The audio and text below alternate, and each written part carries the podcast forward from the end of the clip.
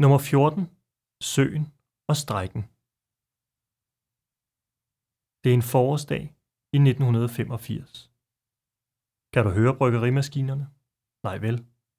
Arbejderne har nemlig nedlagt arbejdet. Det er den længste strejke i Carlsbergs historie. 8 uger bliver det til i alt. De strejkende marcherer gennem byen med bannere, hvor der står: teknologien skal aflaste os, ikke afskaffe os.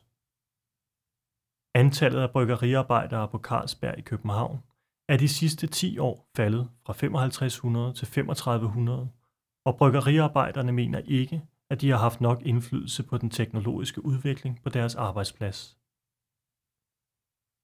Udover ølmangel har strejken en anden og noget særpræget konsekvens.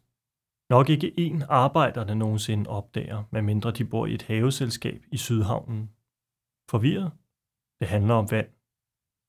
Man skal bruge store mængder vand til at brygge øl. Faktisk er Carlsberg hullet som en si, da man gennem tiden har foretaget op til 80 boringer på området for at skaffe tilstrækkeligt med vand til produktionen. En af de største var her, hvor du står lige nu. Men tilbage til forårsdagen i 1985.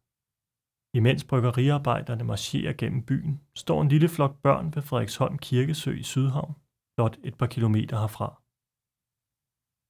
Børnene er her med deres familier i det lille haveselskab rundt om søen, og i den sidste tid er der sket noget mærkeligt. Søen er begyndt at stige, selvom det slet ikke har regnet. Hver dag nærmer den sig mere og mere faretroende den yderste række af de små havehuse. Hvad beboerne ikke ved er, at under søen løber den selvsamme vandåre, som du står på netop nu. Når ølproduktionen går i stå, stiger vandet i den lille sø. Man kunne fristes til at kalde den en sø af strejke.